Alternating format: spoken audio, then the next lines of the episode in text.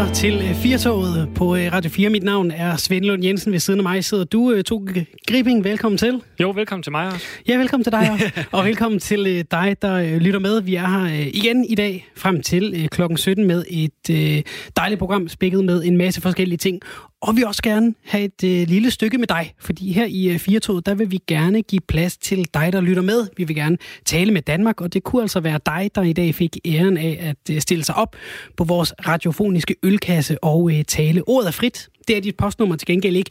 Vi har en ambition om, at vi gerne vil hele vejen rundt i øh, landet, men øh, vi lader nepotismen råde her til en start. For i dag, der er det kun dig, der kan skrive fem tusind Odense C som postnummer på din adresse, som kan ringe ind. Og det er naturligvis fordi, Togo, hvor er du fra? fem tusind Odense C. Sammen her, fem tusind Odense C. Så dig, der har postnummeret fem tusind, du kan ringe ind på tooghalvfjerds tredive fireogfyrre fireogfyrre eller sende os en sms på fjorten fireogtyve.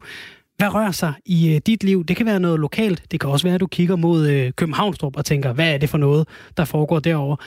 Vidt og bredt. Lad os høre, hvad der rører sig hos dig. Det er sådan lidt et uh, speakers corner, som vi kender fra uh, den uh, britiske park. Er det Hyde Park, det ligger i det der speakers corner? Det mener jeg, det er. Det er i hvert fald et sted, hvor uh, man før har set folk stille sig op på uh, diverse kasser. Og, om, der så, uh, om det så var meningen, ja. Nej. Det samme her. Ring ind tooghalvfjerds tredive fireogfyrre fireogfyrre eller send en sms på fjorten fireogtyve. Skriv uh, R fire, så et uh, mellemrum, og så din uh, besked ind til os. Vi vil så gerne uh, tale med dig. I dag der er det altså dig, der har postnummer fem tusind. Der kan øh, byde ind. Vi har en øh, masse godt på øh, programmet, Togo. Vi skal øh, blandt andet tale om øh, Danmarks historie, og om vi skal redigere den. Det øh, skal vi tale om lige om lidt. Ja, og, og måske også i hvilket omfang. Det bliver spændende at se, om, øh, om, om man også kan nuancere historieredigering, fordi det er jo det, der ligesom er blevet forsøgt lidt. Øh, det var Enhedslisten, der for nogle dage siden var frem og sige, jamen, øh, den, vi, tager, vi, vi prøver med en meget lille redigering af historien. Vi tilføjer markader. Altså, det vil vi gerne, sagde Enhedslisten. Det er ikke blevet besluttet endnu, men det var ligesom Enhedslisten, der sagde, vi vil gerne øh, putte et markat, for eksempel på øh, hvad det hedder, statuen, rytterstatuen af Frederik den femte, og så øh, ligesom deklarere, at han var altså involveret i, i slavehandel og, og slaveri, som, øh, ja, altså ligesom fordi den danske slavehandel foregik under den danske krone, så der var ikke så meget øh, at, at, komme, altså, at komme efter der. Det er sikkert og vist, at, øh, at slaveri, øh, det danske slave, den danske slavehandel er sket med, øh, med Frederik den femte samtykke. Og det er jo en debat, der foregår sideløbende med øh, bevægelser som Black Lives Matter, som altså kalder på øh, forbedrede forhold for minoriteter nu. Øh, det er, igen, vi har talt om det mange gange med afsæt i, i politivold i, i U S A. Så er der altså også øh, den her tilbageskuende, øh, det her tilbageskuende opgør med racisme i vores allesammens fælles historie. Vi har set det fra, øh, fra England og U S A. Altså øh, statuer, der bliver der bliver væltet eller som bliver overmalet. Vi har set i U S A et opgør med, med sydstaternes flag, som jo symboliserer en tid, hvor slaveri var, var virkelig på, på bordet, øhm, hvor øh, det amerikanske NASCAR-løb, altså de her biler, som jo er, er et løb, der er meget populært i sydstaterne, de har sagt, okay, vi skiller os af med det her flag, som ellers har været en ret indgroet del af det at gå til, gå til NASCAR-racerløb i, øh, i U S A. Øh, Der er dele af den amerikanske hær, som heller ikke længere vil, vil se de her flag. Og det er altså øh, øh, et penibelt emne, fordi der er jo så nogen, som siger, hov, hov, øh, vi kan ikke bare øh, lave ting om og skjule ting. Der er også nogen, der siger, nej, nej, vi skal da være stolte af øh, det ene og det andet. Det er noget af det, vi øh, griber en lille smule ned i, øh, i dagens program. Så skal vi også snakke om børn og lommepenge. Så på den måde, så er der lidt til øh, hvert ben. Der er højt og lavt, kan vi sige. Ja, det, det er vist ikke en, hverken en over- eller underdrivelse. Fik du øh, lommepenge som øh, barn, Togo? Ja, det gjorde jeg vist øh, her og der. Det var ikke øh, fordi, at jeg var den mest arbejdsom i de, øh, i de tidlige år af, af mit liv. Ej, det var mit næste spørgsmål. Havde du fortjent de lommepenge? Puha, jamen det er jo det, det afhænger af øjnene, der ser. Ja. Ikke, der vil jeg jo sige, at, at ja, jeg, jeg, jeg mener det helt klart selv, jeg havde, havde fortjent dem, men, men ja, hvis man synes, der skulle lægges en, en større indsats for dagen for at, at tjene de lommepenge, så er jeg ikke sikker på, at man objektivt set kunne, kunne vurdere, at jeg mødte de kriterier. Jeg tror, at derhjemme, der har jeg det problem, apropos øh, redigering af historien. Min søn, han bliver ved med at argumentere for, at han øh, får ti eller tyve kroner af lommepenge. Det er fem kroner, det har det været øh, hele tiden. Det er det, han får øh, om ugen for at hjælpe lidt til. Men han bliver ved med, hver gang vi snakker om det, så er det som om, han har glemt. Det er fem, og han siger, nej, nej, nej, det er ti. Så øh, han, øh, han forsøger sit bedste for at, øh, at lave om på, øh, på det, vi ellers øh, fælles har aftalt. Mere om det i øh, løbet af timen. Rigtig hjertelig velkommen til dagens program her i Firtoget. De sidste par uger har der været diskuteret vejnavne i Danmark, ja, potentielt også statuer, som bør ændres. Vi nævnte det kort her i begyndelsen af programmet. Statuer som den af Frederik den femte, vejnavne som De Coninckvej i Holte, er nogle af dem, der på grund af den afbildede eller navngivende person, har været genstand for en debat om vores historie og den eventuelle redigering af den. Det handler hovedsageligt om, må vi nok erkende, om personer, der har en eller anden tilknytning til slavehandel. Skal man for eksempel tilføje et skilt til statuen af Frederik den femte, som fortæller, at han var involveret i slavehandel? Det har Enhedslisten foreslået, som Toge nævnte lige før. Og velkommen til dig, Mich Vraa. Du er forfatter til en trilogi om et noget betændt kapitel i Danmarks historie, nemlig vores ejerskab af de vestindiske øer, hvor slavehandel var jo en, en instrumental del af fortrinnet. Velkommen til programmet, Mich. Tak. Hvad synes du om øh, den her redigering af historien på den måde, der i øjeblikket bliver diskuteret?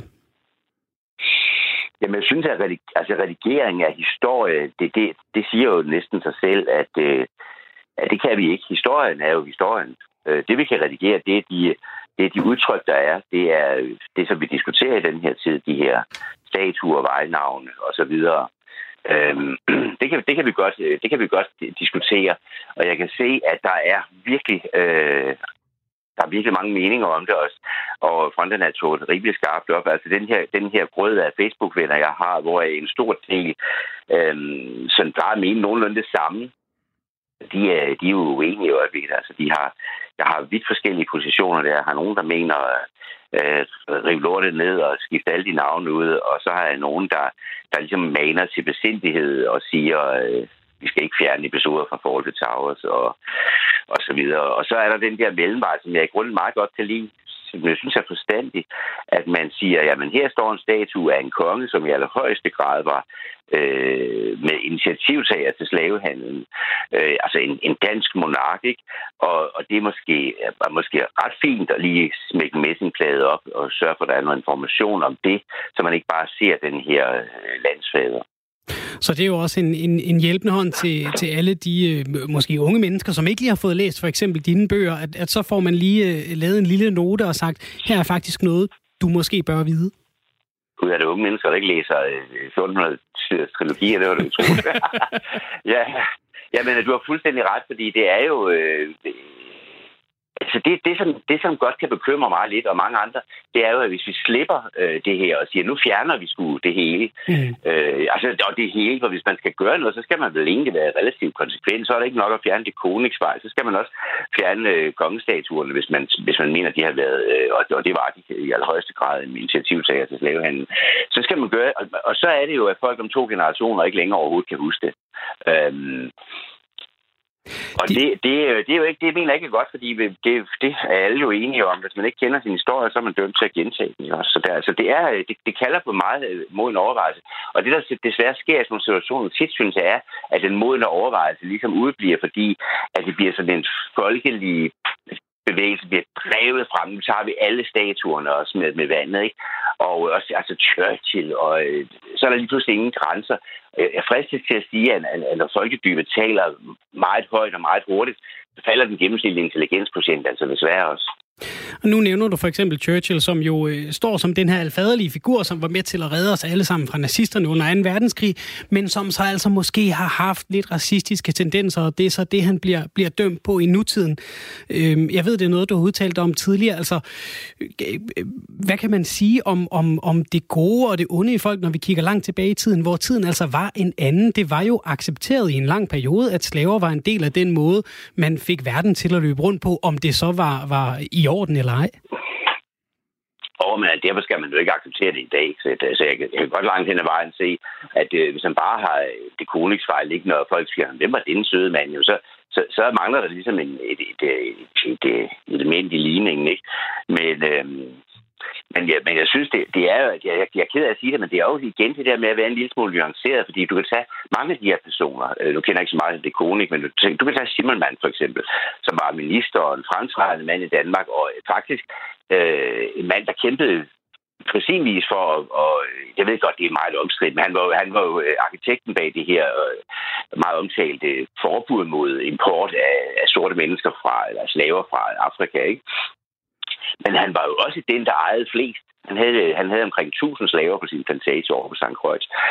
Øh, du kan, du kan, jeg synes, et endnu bedre eksempel er, er Peter von Scholten. Der er jo ingen statue af Peter von Scholten, og hvis der var, så ville man nu forlange dem pillet ned.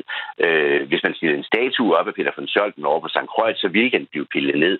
Og det er fair nok set ud fra det synspunkt, at han var den sidste repræsentant for det danske øh, overherredømme, det danske kolonistyre øh, under, i slavetiden. Men, men man kan jo ikke pille ved den kendskærning, at det også var Peter, selvom folk hader, jeg siger det. Det var også Peter, der satte slaverne fri i den forstand, at han kørte ind på den her plads foran fortet i, for i Frederiksted og sagde, now you are free. Ikke? Det var ham, der gjorde det, og det havde enorme konsekvenser for ham. Han mistede hele sin karriere, næsten hele sit liv på det.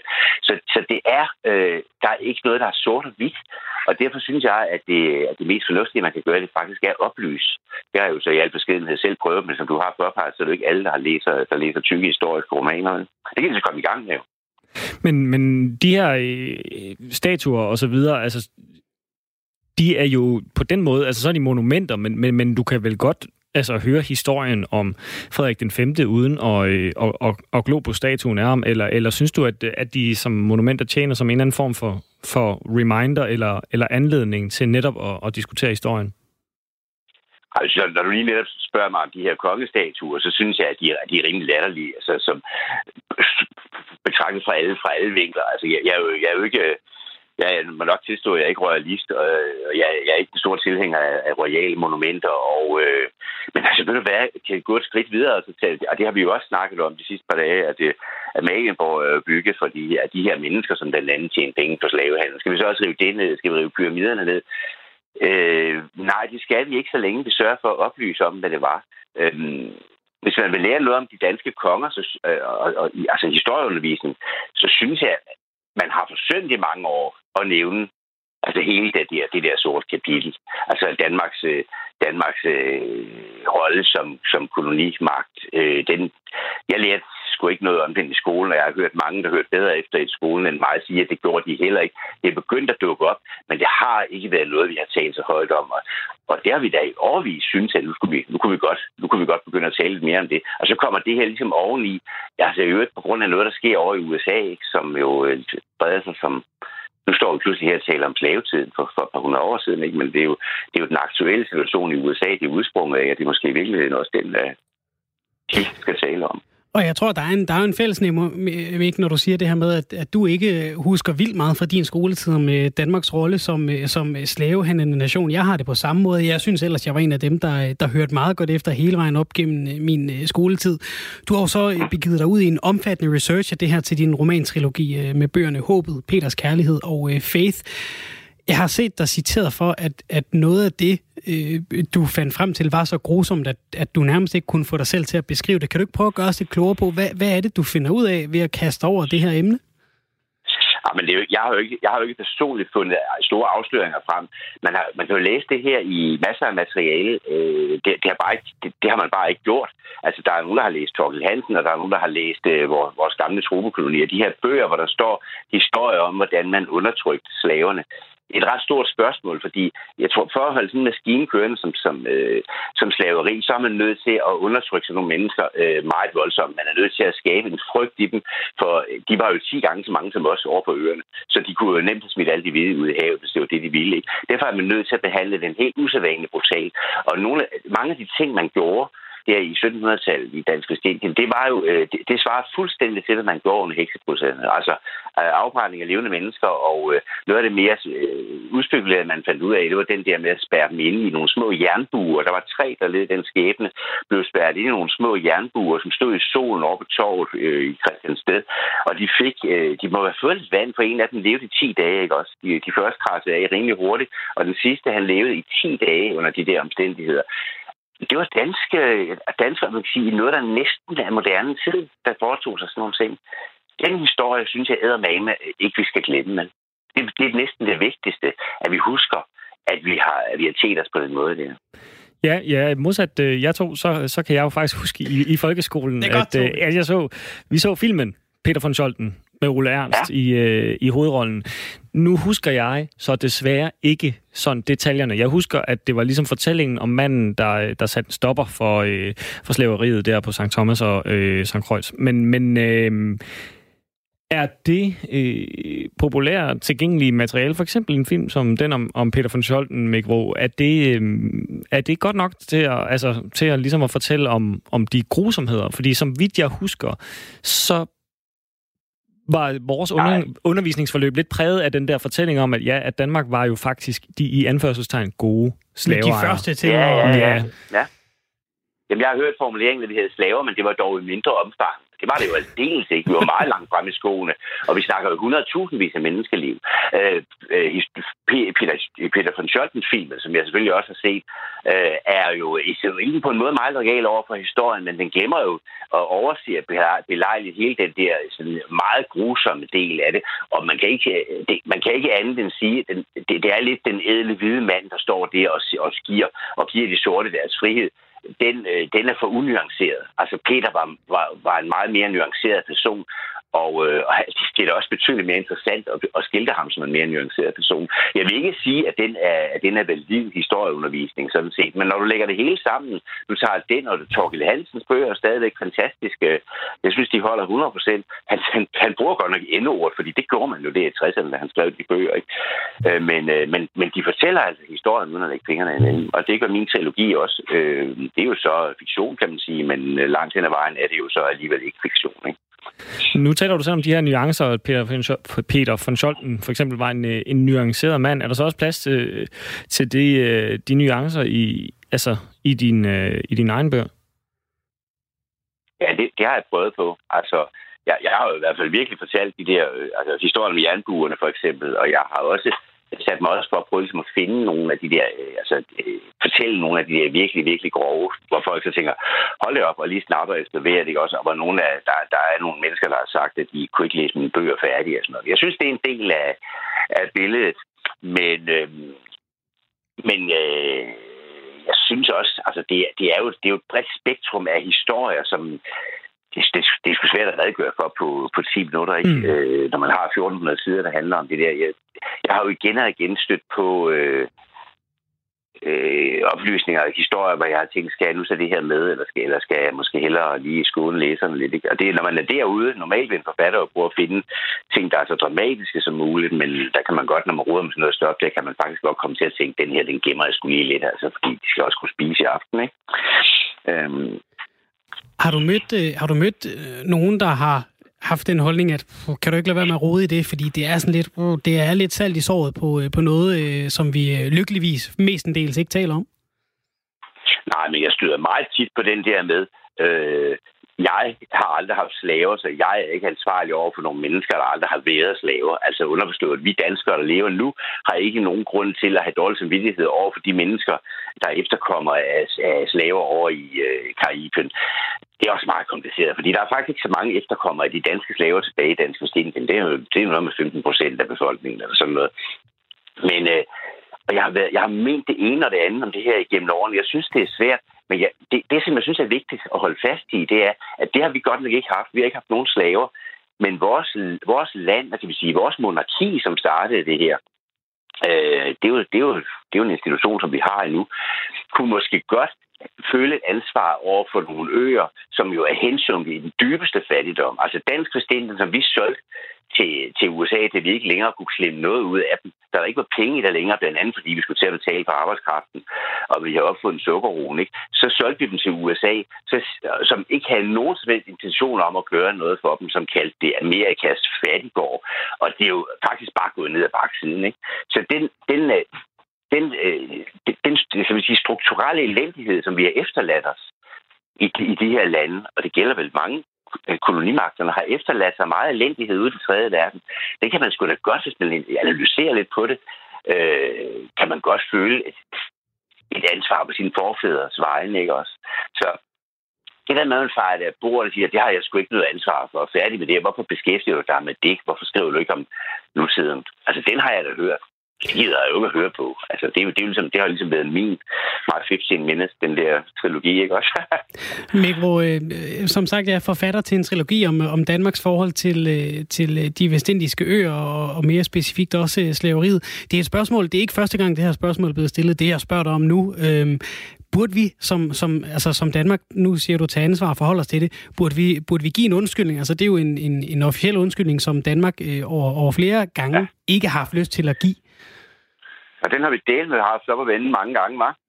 Og, og statsministeren lagde den ned ved hundrede-årsjubilæet over på Sankt Croix, da han sagde, at det, det, det danskerne havde gjort over for, for øernes befolkning, var utilgiveligt. Og så tænkte folk, gud, det var næsten endnu mere end at sige undskyld. Det var jo helt vildt. Han sagde, det var utilgiveligt. Men jeg tror måske, at han har haft en inderværende. Han er jo selv jurist, ikke? Mm. Så han ved jo måske egentlig også godt, at når noget er utilgiveligt, så kan man ikke sige undskyld godt, og så slipper man nok så belejligt for den diskussion. Ja, det er smart. Jeg har egentlig, jeg er egentlig nået frem til at mene, at hvis det er vigtigt for nogle mennesker, som, har, som, som lever i nogle de her rette lændige kår, på grund af noget, som deres forfædre har været udsat for, hvis det er vigtigt for dem, at vi anerkender og siger, ja, det vi skulle kede af, vores forfædre gjorde mod jer. Hvis man ikke kan det, hvorfor fanden kan man så ikke det? det? Jeg har jo hørt noget om, at det er, fordi man er bange for, at det afføder et, et erstatningsansvar. Øh, men jeg har så også hørt jurister sige, at det kan det aldrig gøre. Hvorfor skulle det, hvordan skulle vi kunne erstatte, øh, betale erstatning til nogle mennesker, som er borgere i et andet land? Vi har jo solgt, vi har jo solgt øerne til U S A, ikke? Jeg synes, det er en absurd tanke, og, og jeg forstår ikke, hvorfor man er til fodslæbende. Mm. Da vi, da vi trådte ind i år to tusind og sytten, som var hundrede-årsjubilæet for, for salget af øerne, der sad jeg og klistret til, til øh, fjernsynsskærmen øh, nytårsaften, og ventede på, at dronningen skulle sige noget om det her, de her øer, som vi solgte for hundrede år siden, og hun kunne så nævne, at det var måske den mørke billige, kunne nævne det ikke med et ord. Og så var der nogen, der sagde, nah, så gør hun det nok, når vi kommer ud af to tusind og sytten. Altså, nu skal vi kigge for meget opråb, for det gør hun nok til næste år. Det gjorde hun så heller ikke, men det vidste jeg jo også godt. Øhm, så, så, så ja, vi, vi, vi, vi fejlede sgu stadigvæk ind under guldtæppet. Så jeg kan godt forstå, jeg kan godt forstå den her vrede, der er. Det er også den vrede, der river statuerne ned. Det er jo, det er jo vreden, der får folk til at handle på den her måde. Det er også derfor, det nogle gange bliver overilet. Det er fordi, det kalder på nogle meget stærke følelser. Tusind tak til dig, Mich Vraa, forfatter til en trilogi om Dansk Vestindien, der hedder, de tre bøger hedder Håbet, Peters Kærlighed og Faith. Tusind tak for at være med her og gøre os lidt klogere på, på det her emne. Selv tak. Og vi har fået et par sms'er, Toge, der afføder nogle, nogle reaktioner og nogle tanker. Den her, den her snak, der er blandt andet en, der nævner Peter Smeichel. Peter Smeichel samarbejder med Putin. Putin er racistisk over for blandt andet L G B T. Kan Smeichel så være i Hall of Fame? Det er Tommy Liggaard, der spørger. Han spørger også, ganske mange universiteter i England er bygget på indtægter fra slavehandel. Ved vi, om de mange studenter nu ikke vil gå på disse universiteter? Det er lidt den samme tankegang, som, som Mick nævner. Det her med, skal Amalienborg så rives ned, fordi det er bygget på penge, vi har tjent på sådan og sådan. Altså, hvor langt ud skal man tænke det her, ikke? Hvor, hvor, hvor, hvor skal vi trække en streg i sandet for, for konsekvenser i nutiden? Det er, det er noget, der går igen flere gange på sms'en. Jens fra Nykøbing Falster skriver, historien kan vi ikke ændre, men vi kan forholde os til den. Det gør vi jo ikke ved at ændre vejnavne, fjerne statuer. Det er jo som at stikke af, i stedet for at face problemet. Tusind tak for alle jer, der skriver ind, når I lytter til programmet med det, I lige får lyst til at dele med os. Det er altid en fornøjelse. I kan skrive på fjorten fireogtyve, skriv R fire, og så et øh, mellemrum, og øh, så jeres besked, eller ring tooghalvfjerds tredive fireogfyrre fireogfyrre. Husk, at øh, den samme opfordring gælder til dig, der øh, har hjemme i postnummer fem tusind, fordi vi altså gerne vil øh, lave en radiofonisk ølkast, du kan stille dig op på og fortælle, hvad rører sig i, i dit lille hoved, i, dit, øh, i din lille andedam. tooghalvfjerds tredive fireogfyrre fireogfyrre fjorten fireogtyve, R fire mellemrum. Yes, ja, der kom glad. Simpelthen. Svend og jeg, vi, vi, kender, vi kender de fleste af problemstillingerne, hvis man er fra fem tusind. Ah, det er løgn. Ah, vi, vi ved godt, der har været noget, noget bøv med Thomas B. Triesgade, alt det der. Ja. Vi vil gerne høre det. Det er, det er altid en fornøjelse at uh, høre fra jer derude. Den attende maj kunne elever fra sjette klasse og op efter komme tilbage i skolen. Inden da var de yngste elever til og med femte klasserne allerede tilbage i klasselokalerne. Mange forældre blev bekymret over, at deres børn skulle bruges som forsøgskaniner i genåbningen af Danmark. Op mod fyrre tusind danskere meldte sig ind i Facebook-gruppen Mit Barn Skal Ikke Være Forsøgskanin for covid nitten. På Copenhagen Business School, der har de nu udgivet en rapport, der blandt andet kigger på, hvordan det har påvirket børns trivsel og familiers smitterisiko, at børnene blev sendt tilbage i skolen. Velkommen til dig, Jens Olav Dalgaard. Du forsker på Copenhagen Business School. Ja, tak for det. Til at begynde med, kan du så ikke lige fortælle, hvad er det, I har undersøgt? Jamen, vi har øh, undersøgt, som du siger, øh, hvordan har det påvirket de her øh, familier, at deres børn kommer tilbage i skole. Og vi har kigget på børnenes trivsel, vi har kigget på, om, om der er mistanker om mere smitte i familierne, og vi har kigget på, om forældrene kunne passe deres arbejde lidt bedre, og også om, øh, om forældrene blev mere eller mindre stresset, når børnene kom tilbage i skole. Og hvorfor valgte I netop at forske i de her børn, der vendte tilbage til skolen? Det var fordi, vi synes jo, det var øh, super interessant, at man, da man kører den første fase af genåbningen, laver det her lidt øh, tilfældige, øh, den her lidt tilfældige skæring og siger, okay, børn op til femte klasse, tilbage i skole med dem, og sjette klasse op efter, øh, I skal altså blive hjemme. Og så kommer der alle de her bekymringer, øh, som, som du også nævner i oplægget med, med forældre, der er, er utilfredse med, at deres børn skal tilbage i skole, fordi de er bange for, at de, de tiltrækker sig en masse smitte. Øh, og omvendt, så har der også været nogle forældre, der var bekymret for, om, om, øh, om de børn, der blev hjemme, om hvad, hvad gør det ved deres trivsel, og hvad, hvad betyder det for de her børn, de skal være hjemme i så lang tid. Så vi synes, det var rigtig interessant at, at, at grave ned i det her og se de her bekymringer. Øh, har de noget på sig, øh, eller, eller er det bare bekymringer? Og så, hvordan har I, hvordan har I gjort, Jens Olav Dalgaard? Det, det, det har I så delt op i, I har forsket i nul til femte klasse, eller hvad er så femte klasse op efter? Eller hvad, altså... Vi har vi er gået lidt tættere ind, og så har vi fundet øh, forældre med børn i, øh, i, i fjerde til syvende klasse. Fordi vi vil ligesom gerne have de her øh, forældre, hvor, hvor børn ligner hinanden mest muligt. Vi, vi tænker lidt, der er stor forskel på en nul klasse og en niende klasse, men der er ikke så stor forskel på, om man går i femte eller sjette klasse. Og vi har spurgt de her forældre to gange. Vi spurgte forældrene lige omkring, øh, lige omkring, hvor skolerne åbner igen, der midt i april. Derfor der, der fik vi interviewet øh, sådan et spørgeskema med tretten hundrede forældre, og tusind af de her forældre, de var så ikke med igen fjorten dage senere. Og, øh, og det gør så, at vi kan se de her forældre og se, hvordan, hvordan, øh, hvad er forskellen mellem de her forældre, øh, når, når, øh, når skolerne åbner, og hvad er så forskellen, hvordan udvikler den sig over de her fjorten dage, hvad sker der fjorten dage senere? Er det noget med, at forældrene i den ene gruppe er blevet mere eller mindre stresset end i den anden gruppe, for eksempel? Eller, eller, eller trives børnene bedre, eller hvad vi nu kigger på? Mm. Og lad os så få lyst til at sløre, hvad er det, I er kommet frem til? Jamen altså, grundlæggende kommer vi frem til, at, øh, at der, der sker ikke så meget øh, imellem, de her, imellem de her forældre her. Altså, øh, der er ikke rigtig flere smittet. Øh, vi, spørger, vi spørger til mistanke om smitte i de her familier. Og det falder generelt set, at der, der er færre, der tror, at deres, at nogen i familien har, øh, har haft øh, symptomer på covid nitten.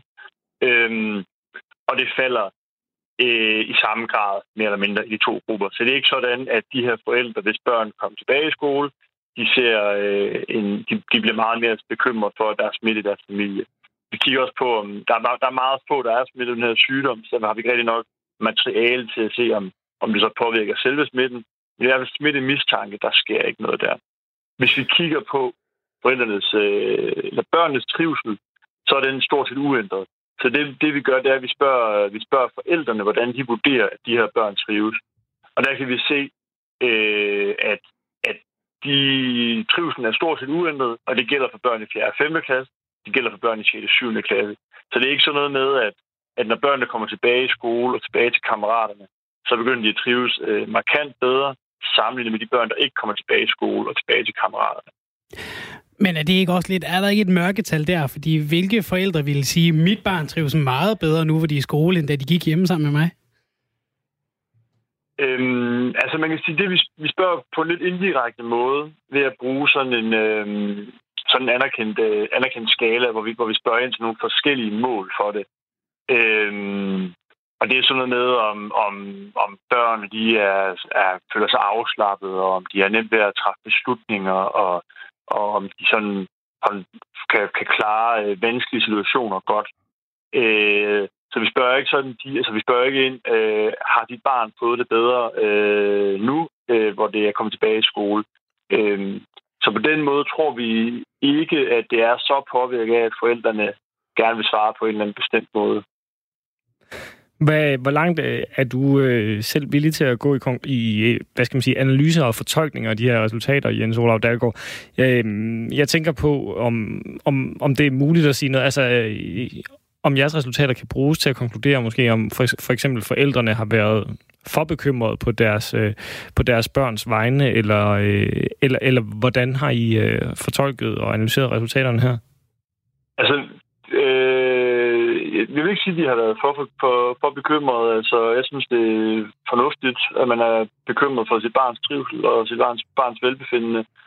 Øh, vi har øh, vi har jo også kun undersøgt over en periode på fjorten dage. Øh, så man kan sige, for eksempel hvis vi bare kigger på, på, på børnens velbefindende, så kan vi sige, øh, på, det her, på det her relativt korte øh, tidsperiode, der er der i hvert fald ikke sådan nogle kæmpe store forskelle. Det vil vi helt klart have opdaget. Øh, hvordan ser det ud over en længere periode? Øh, det ved vi ikke. Der kan også være noget med, at, øh, at de her børn har været hjemme i fire uger, øh, så det kan betyde, altså det kan ligesom øh, akkumulere en masse stress i de her børn. Øh, det er jo heller ikke en normal skole, som, øh, som børnene vender tilbage til, så det kan jo godt være, at øh, de her fjerde og femte klasses elever, der kommer tilbage til en skole, hvor de skal til at holde en masse afstand og spritte fingre og jeg ved ikke hvad. At, at det er jo en lidt anden øh, skolegang, end de har været vant til. Øhm, og så skal man også huske, når man kigger på sådan noget her, at vi kigger på, på gennemsnitlige effekter, øh, og igen på kort sigt. Øh, så der kan jo sagtens være enkelte børn, for hvem det har været øh, en, en rigtig dårlig oplevelse at være hjemme i rigtig lang tid. Var der nogle af jeres resultater, I kom frem til, der overraskede dig, Jens Olav Dalgaard? Øhm, jeg, vil, jeg vil sige, at vi var lidt overrasket over det her med, med børnenes trivsel. Øhm, vi havde da egentlig troet, at, øh, at det ville betyde noget, når, øh, når de kom tilbage i skole og, og tilbage sammen med kammeraterne. Øhm, der er også, øh, vi kigger også på sådan noget med, om, om øh, forældrene kan passe deres arbejde, i hvor høj grad de synes, de kan gøre det. Og der kan vi også se, at, øh, at der, sker, øh, der, der sker en lille udvikling, en positiv udvikling i perioden. Øh, så de synes, de i, i højere grad kan passe deres arbejde. Men der er altså ikke forskel imellem de her forældre. Øh, og, og det var vi lidt overrasket over, fordi vi tænkte jo alt andet lige, at når man øh, slap af med ungerne øh, derhjemme, så kunne man nok i lidt højere grad øh, passe arbejdet. Det kan selvfølgelig hænge sammen med, at det er nogle, nogle, nogle lidt mere selvkørende børn, som, som kommer tilbage. Altså de her fjerde og femte klasser, det er lidt noget andet, end at sidde hjemme med en på to år måske. Jens Olav Dalgaard, I har forsket i, øh, i børns øh, trivsel i, øh, i det, de er vendt tilbage til, til skolegang efter at have været i, i coronakarantæne. Altså at de her resultater, er det noget, I kan bruge Øh, fremover? Altså er det forskning, der kan bygges videre på? Er der, er der noget perspektiv øh, fremadrettet i, øh, i de øh, resultater, I nåede frem til? Altså, det synes vi jo, der er. Øhm, fordi der er jo meget snak om, om der måske øh, kommer flere bølger af, af, af coronavirus. Øhm, Så, øh, så det kan jo ikke, det kan jo ikke udelukkes, at, øh, at nogle af de tiltag, vi så småt er ved at forlade nu, de, de vender tilbage på et tidspunkt. Øhm, og der har vi jo i hvert fald kunnet se her, at øh, på, de her, på de her parametre her, på den her på lidt kortere sigt, øh, der er ikke sådan nogle, der er ikke sådan nogle voldsomme øh, effekter på smittespredning af at, at lade børnene være i skole. Omvendt, så der er heller ikke nogen voldsomme øh, kortsigtede effekter på børnenes trivsel, at de er øh, hjemme i, i kortere tid. Nu kan vi kunne se her de seneste par dage, at øh, der er, og de seneste par uger, så, så popper der små øh, enklaver op, hvor, hvor, hvor, spre, hvor smitten spreder sig. Vi havde et gymnasie, jeg tror det var i, i, i Roskilde, hvor nogle øh, studerende havde været i øh, Sverige på Kristi Himmelfartsferie og kom tilbage med noget corona. Vi har lige nu en skole i Hjørring, hvor, hvor det har spredt sig, hvor, hvor nogle øh, klassetrin og nogle lærere øh, skal blive hjemme. Når du ser sådan nogle historier, kribler det så i fingrene for, at uh, det, skal jeg, det skal jeg undersøge, jeg skal, jeg skal have fat i, i nogle af de steder og, og se, hvad der sker og hvordan det påvirker. Altså, øh, det er i hvert fald interessant, og, øh, og, fordi vi vil jo gerne se, om, om det her det holder også på, øh, på, på flere forældre, på, på flere øh, børn og på flere øh, forældre. Øh, Så det kunne være, så ja, vi synes da, at det er jo super interessant også at kigge. Nu kigger vi på de her øh, fjerde til syvende klasse. Det kan jo sagtens være, at det er et andet billede, øh, hvis det er nogle yngre, kla- yngre skoler. Øh, og omvendt også, øh, også hvis det er nogle, øh, nogle ældre, som gymnasieeleverne. Altså, hvordan, hvordan ser det ud for dem?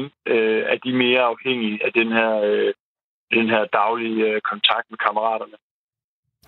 Tusind tak til dig, Jens Olav Dalgaard, forsker på Copenhagen Business School, for at fortælle om nogle af jeres resultater ved de her undersøgelser omkring skole i en coronatid.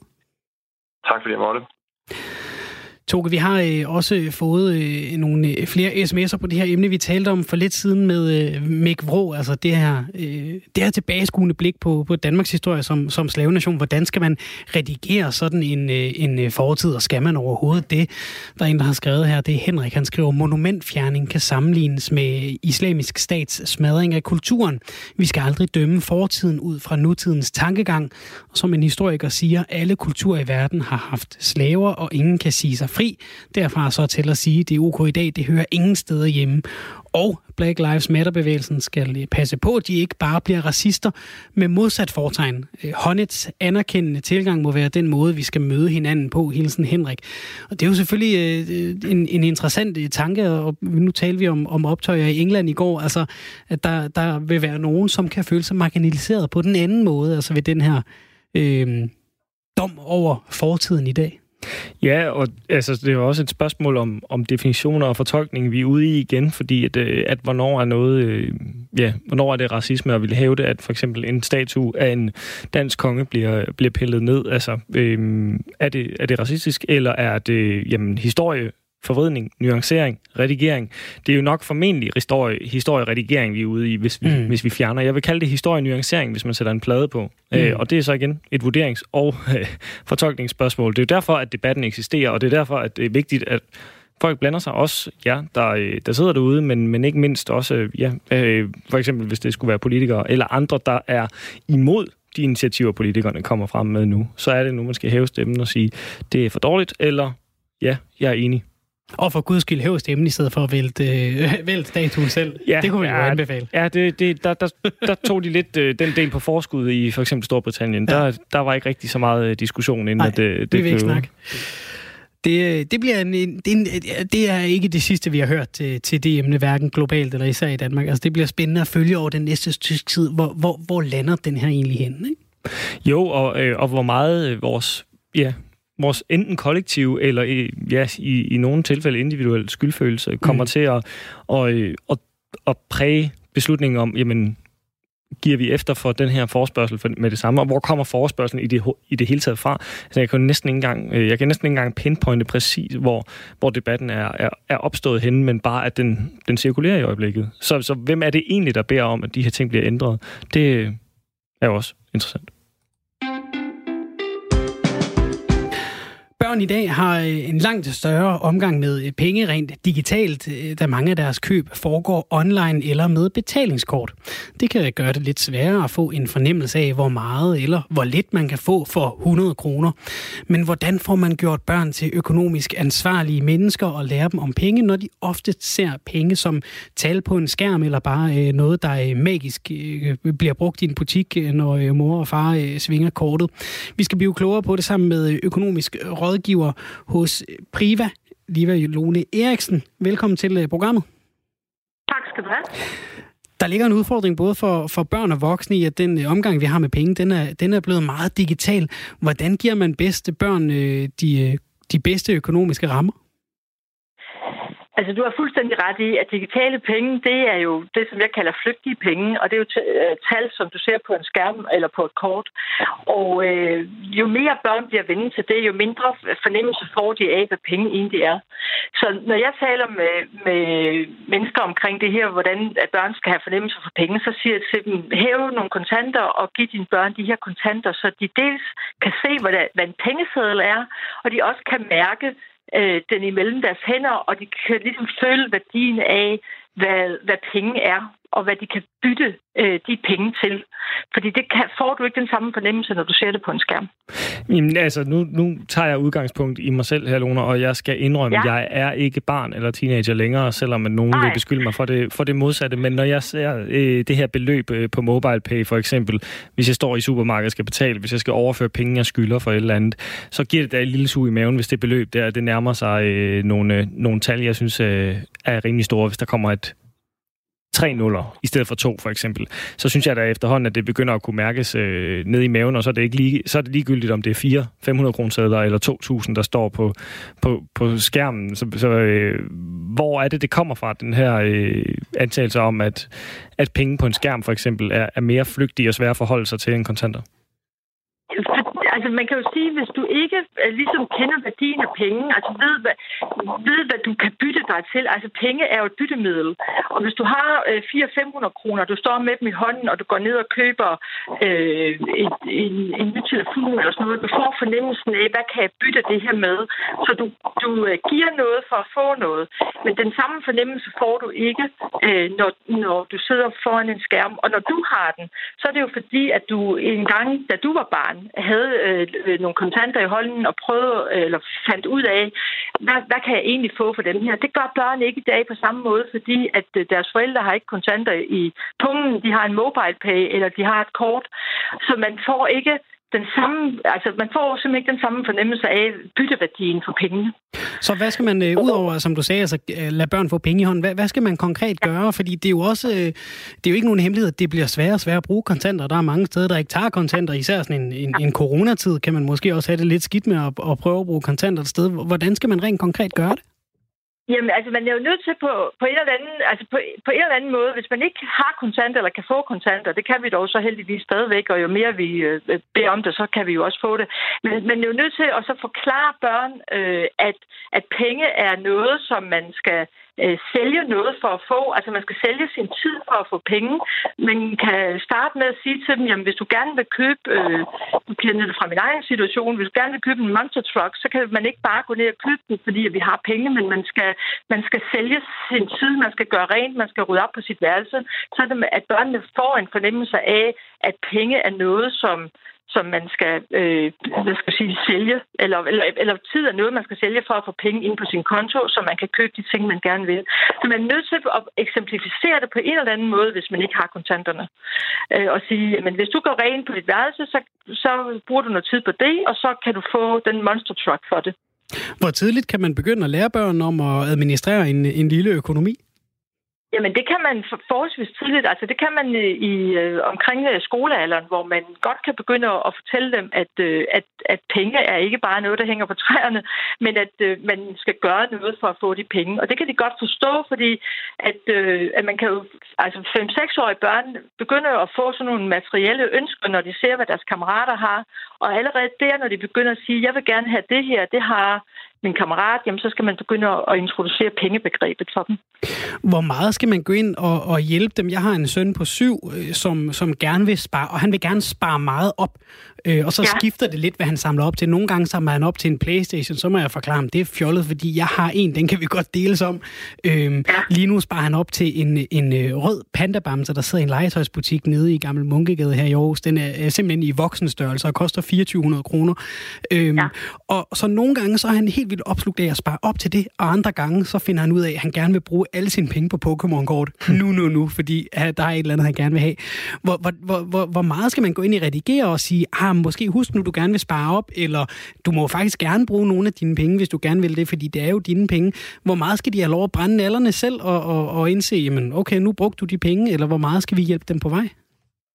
Altså, det er, jo et, det er jo et fantastisk godt eksempel på, øh, hvordan man kan starte en værdisamtale op med, med sit barn og sige, jamen, hvad er det egentlig, du synes, der er det vigtigste? Og det ved jeg godt, at den ene dag er det Pokémon-kort, og den anden dag, så er det den der figur, som du nu siger. Men, men at få den her samtale i gang og sige, vi har, øh, du har et vist antal kroner stående på din konto, og det kan du kun bruge én gang.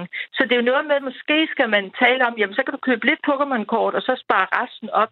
Altså, men, men det er jo ikke noget med, at man skal sige, det må du ikke, men gå en dialog med dem og forklare dem, at, øh, at det her, det handler om at prioritere, hvad man synes, der er vigtigst.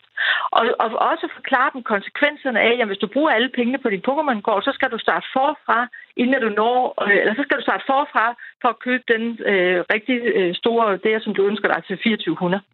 Ja, det handler vel om, om god gammeldags øh, disciplin her, siger jeg, som, øh, som, I, som ikke har, har, har børn, men, men, men, øh, men, men om at, øh, at, at sige, jamen, når der er tomt i, i din pengepunkt, så kommer mor og far, øh, eller en af dem ikke, og, øh, og fylder op og, øh, og garderer, jamen, så, så har du simpelthen ikke penge at, øh, at bruge. Er det vigtigt, at de lærer det i en, øh, ja, i en tidlig alder?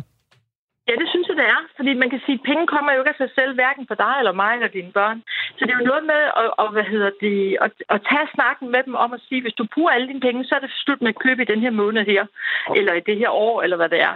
Så, så, så hele tiden er det jo prioriteringer og værdier. Hvad er det, øh, dine, dine børn gerne vil have? Og selvfølgelig skal man ikke ud og så tage store øh, dialoger om det her, men jeg synes godt, at man på et tidligt øh, stadie kan, kan tage samtalen og sige, jamen, er du sikker på, at det er det her, du ønsker dig? Fordi så kan du ikke få det her. Og, og man gør også sine børn en bjørnetjeneste, hvis man bare fylder op hele tiden, fordi så bliver de som voksne. Det, som jeg jo ser i dag, hvor at du kan handle hele tiden, og du kan låne penge hele tiden, og så kommer vi ud i det som, altså med kreditkort, mareridt og sådan noget. Og der kan man godt som forældre tænke så langt at sige, at jeg skal undgå, at mine børn kommer dertil ved allerede nu og tage den her snak med dem. Og nu er det jo lidt... Øh, det er jo ikke alle øh, voksne med børn, der har mulighed for at øh, få skaffet et hævekort til deres øh, børn, eller give øh, lommepenge overhovedet. Det er jo ikke, det er jo ikke alle steder, at øh, det, man har hver måned, slår til, til den luksus, det trods alt er at begynde at lære sine børn om penge, og lade dem købe det, de gerne vil. Det kan være, at det, det slet ikke er aktuelt. Øh, kan man tale om, at, at vi alle sammen bærer et kollektivt ansvar for ikke at, at begynde det der for tidligt også, altså af hensyn til de børn, som måske ikke kan hoppe med på den vogn, og have sine egne penge? Det er jo en, en smuk tanke. Øh, øh, man kan jo sige, at desværre lever vi jo i en materialistisk verden, hvor vi måler hinanden på, hvad det er, vi kan købe. Og der kan man jo som forældre godt gå ind og så sige til sine børn, at det handler ikke om, øh, hvad man har, øh, men hvem man er. Og, øh, og det er jo rigtig fint at tale med sine børn om, hvis man ikke har nogen penge, men det hjælper bare ikke, hvis de næste dag hen i skolen bliver mobbet, fordi de ikke kan købe de sidste nye Pokémon-kort eller FIFA-kort eller hvad det nu er. Så det er jo en meget smuk tanke, og så tage den her snak med, med sine børn og sige, at du kan ikke købe dig til, til lykke sådan, eller glæde, som vi alle sammen har fået at vide gennem vores opvækst. Vi skal også bare være opmærksom på, at vi lever altså i en materialistisk verden, hvor presset er enormt stort, og det går ud over dem, som ikke har muligheden for at, at give deres børn de her ting her. Ja, for jeg skulle lige til at sige, det hjælper da heller ikke, det hjælper da heller ikke dem, der slet ikke har råd til lommepenge, hvis der sidder nogen, der har råd til lommepenge, og, øh, og så siger, at det ikke nytter noget, og, og derfor betaler deres, deres børn de lommepenge. Giver det mening? Nej, ikke helt præcis. Okay. Det, det, det, jeg prøver at sige, det er, det, det, det hjælper jo heller ikke dem, som slet ikke har råd til at, altså, at træffe den her disposition om lommepengene. Det, altså, de får, de får jo ingen hjælp, uanset hvad, altså, hvad, hvad dem, der har råd til at udbetale deres, eller give deres børn lommepenge, de vælger at gøre. Altså, så er de, er jo, de, er jo, de er jo fanget i, i den her stigmatiserende, som du kalder det, øh, hvad der tilstand, uanset øh, hvad, de, de er jo tvangsindlagt til at, at komme i skole, eller hvad det måtte være, uden... Øh, uden Ja. Det seneste nye af, ja. Hvad der nu er at bruge penge på. Ja, og der er du jo fuldstændig ret i, og der, der må man jo så, der må jeg jo som øh, opfordre til, at dem, der har råd, de også øh, fortæller deres børn, at det er altså ikke alle, der har råd til de her ting her.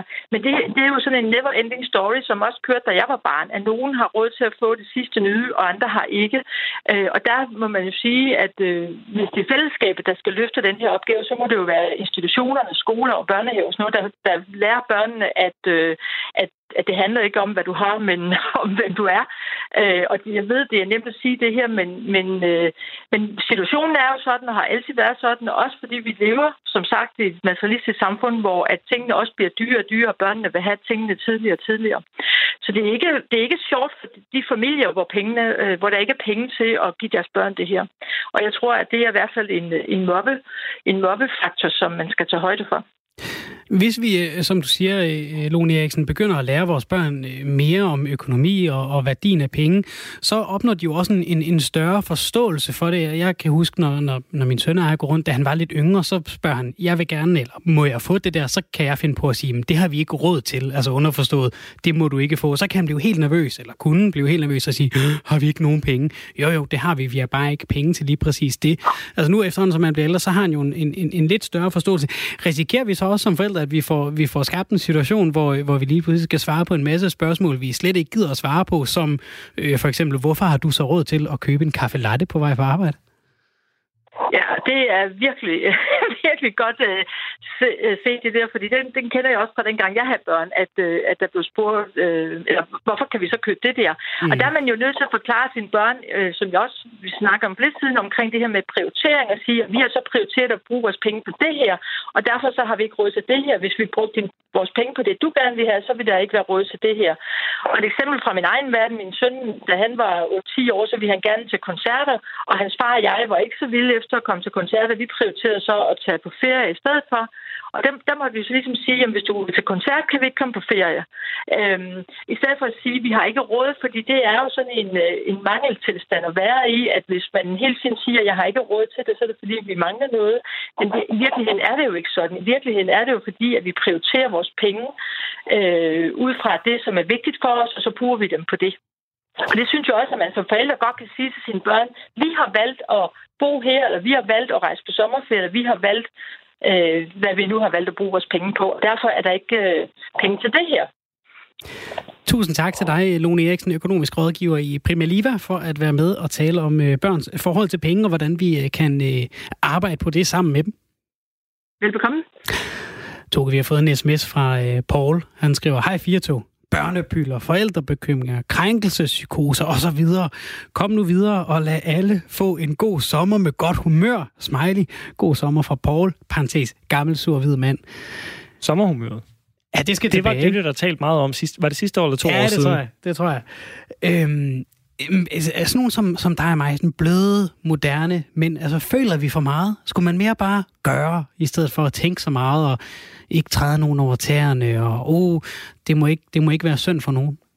Ja, altså det er da i hvert fald en måde at se livet på. Man kan jo altid argumentere for, at man bare skal, ja, hvad skal man sige, fremover stepperne, og så må man efterlade de andre i sølet eller støvet, eller, øh, eller, eller andet godt. Altså livet er en, er en kamp. Det er jo en filosofisk tilgang, som øh, vi måske kan gemme til en anden gang, men hvis man lige skal introducere den, Ej, vi tager den nu, ja, hvis man lige skal introducere den hurtigt, så er det jo, at, jamen, altså, at vi som mennesker er blevet så forventet med, at, at vi har det, for, altså i hvert fald i Danmark her, vi har det, vi skal bruge grundlæggende. Så mm. har de fleste mennesker det, de skal bruge, og derfor så har vi glemt, i anførselstegn, at livet handler om, øh, om overlevelse. Mange andre steder i verden, der bliver man konfronteret med det hver eneste dag. Det handler om overlevelse, og den overlevelse sker øh, på, øh, på bekostning, nogle gange, af andre.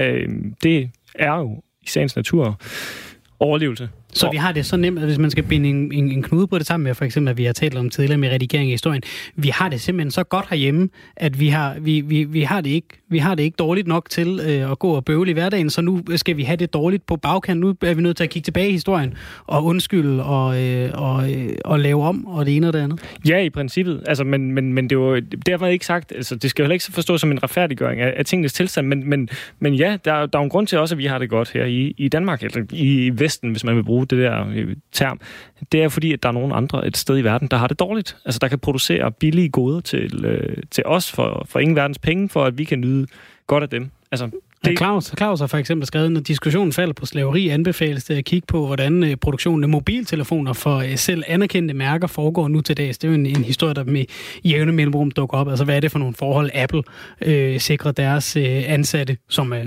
tit er meget unge på deres øh, fabrikker ude østpå? Ja, og man behøver jo ikke at gå rundt og være ked af det hele tiden, men derfor kan man jo godt forsøge at ændre verden til det bedre. Det er jo mm. ligesom det, der måske vil være endgamet her, eller målet, facit og så videre, altså at jamen, verden er et sted, der ikke er perfekt. Hvis man går rundt med tanken om, at verden er perfekt, så bliver man ked af det og skuffet rigtig tit. Hvis man i stedet for anerkender, at verden ikke er perfekt, og vi forsøger at gøre noget ved det, det kan godt være, at det ikke er lige nu, vi får ændret det hele, men at vi prøver i hvert fald, jamen altså, så er der i hvert fald et formål med livet, og så er, man, så er man jo kommet langt. Og som altid... Og det var så, lidt lommefilosofi her. Det men som altid, så det vi taler om, det er jo øh, som at gå ind i en købmandsbutik. Der er noget på øverste hylde, og der er noget på nederste hylde. Og øverste hylde, så snakker vi om, øh, giver det hele mening? Og så kan vi godt snakke om, så er det måske... lidt nede på nederste hylde, det her med, øh, skal vores børn have et betalingskort i nulte klasse eller i, i første gymnasiet? Ikke? Det, det er jo en af de luksusproblemer, øh, vi har i, i vores del af verden, som du siger. Der er måske ikke så meget at øh, slås med. Det er dejligt, I øh, melder ind også når I er uenige, så håber jeg da, at øh, Paul og øh, alle andre øh, får øh, godt sommerhumør. Det virker også til at være en, øh, en god sommer, vi har på vej med den øh, sol, vi får. Så øh, Paul måske på den anden side af øh, sommerferien er en øh, gammel, sur solbrun mand. Det kan jo være. Man kan jo håbe. Vi har øh, masser af godt til jer i øh, resten af firetoget i dag. Det er fra fire til fem. Vi skal blandt andet kigge en lille smule mod øh, Huawei, altså det kinesiske mobilselskab, der gerne vil blande sig i øh, debatten herhjemme om øh, fem G. Altså det vil de gerne stå for, den her implementering af, af det her. Vi skal også tale om øh, Nordkorea. Så der er en lille, en lille slagside, øh, hvor vi kigger. Nu kiggede vi mod øh, de vestindiske øer i første time, så kigger vi den, øh, den anden vej i, øh, i anden time. Inden da skal vi have en øh, gang nyheder. Det skal vi med Henrik Møring, og det skal vi naturligvis, fordi klokken så småt er ved at være seksten tusind tak for alle jer, der melder ind. tooghalvfjerds tredive fireogfyrre fireogfyrre eller fjorten fireogtyve. Skriv R fire et mellemrum, og så er din besked.